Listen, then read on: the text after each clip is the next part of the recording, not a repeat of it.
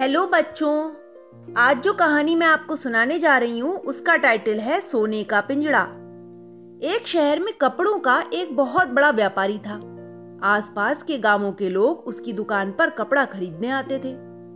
सेठ कभी कभी अपने ग्राहकों को उधार कपड़ा भी देता था।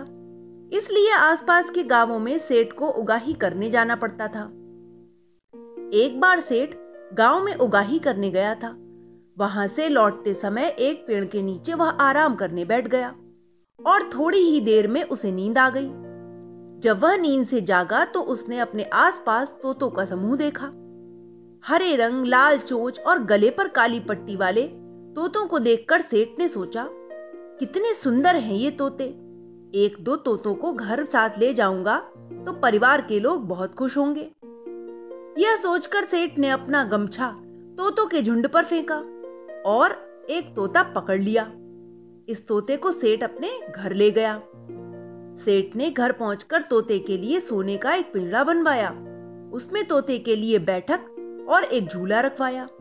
पानी पीने के लिए कटोरी और खाने के लिए एक छोटी सी तश्तरी भी रखवाई। तोता सोने के पिंजड़े में रहने लगा। उसे अमरूद, मिर्च आदि मनपसंद वस्तुएँ खाने को दी जाने लगी। घर के बच्चे तथा सेठ तोते से बातें भी करते। तोता थोड़ा थोड़ा बोलना भी सीख गया। तोते के साथ बातें करने में सबको बहुत आनंद आने लगा। दूसरी बार जब सेठ उगाही करने निकला तो उसने तोते से कहा तोते राम मैं उगाही करने जा रहा हूँ। लौटते समय मैं तेरे माता पिता व सगे संबंधियों से मिलूँगा।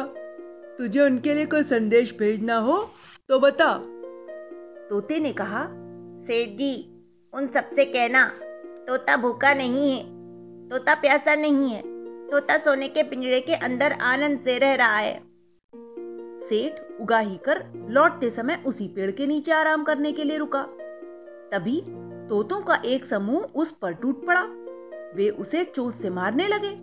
उनमें से एक तोते ने सेठ से पूछा, सेठ, हमारा तोता क्या कर रहा है? सेठ ने उसे शांत करते हुए कहा, तोता भूखा नहीं है। तोता प्यासा नहीं है।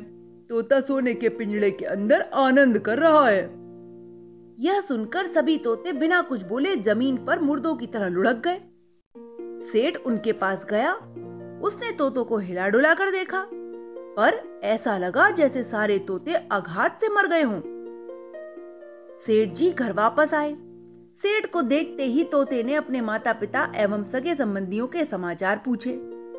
सेठ ने कहा तेरे माता पिता और सगे संबंधियों को जब मैंने तेरा संदेशा सुनाया तो सभी लुढ़क गए। क्या उन्हें आघात लगा होगा? पिंजड़े के तोते ने कोई जवाब नहीं दिया। सेठ की बात सुनकर वह स्वयं भी पिंजड़े के झूले से नीचे गिर पड़ा। सेठ ने यह देखा तो उसे बहुत आश्चर्य हुआ। उसने पिंजड़े का दरवाज़ा खोला और तोते को हिला डुला कर देखा। सेठ जी को लगा, वह तोता भी आघात से मर गया है। सेठ जी ने तोते को पिंजड़े से बाहर निकालकर थोड़ी दूर पर रख दिया। मौका देखकर तोता पंख फड़फड़ाता हुआ उड़ गया। जाते जाते उसने कहा, सेठ जी, मैं आपका आभारी हूँ। मुझे अपने माता पिता का संदेश मिल गया है। मैं उनसे मिलने जा रहा हूँ। आपका पिंजरा सोने का था, लेकिन था वह पिंजरा। मेरे लिए वह जेल थी। तोता उड़ता हुआ जंगल में अपने माता पिता और सगे संबंधियों के पास पहुँच गया। उसे लौटकर आया हुआ देख सब खुश हो गए। अब मुक्त वातावरण में तोता सबके साथ आनंद से रहने लगा। तो बच्चों, इस कहानी से हमें यही शिक्षा मिलती है कि घर, चाहे सोने का हो, लेकिन अगर किसी को भी घर के अंदर बंद कर दिया जाएगा तो वह सुखी नहीं रहेगा। सभी को स्वच्छंदता पसंद होती है। Okay bye.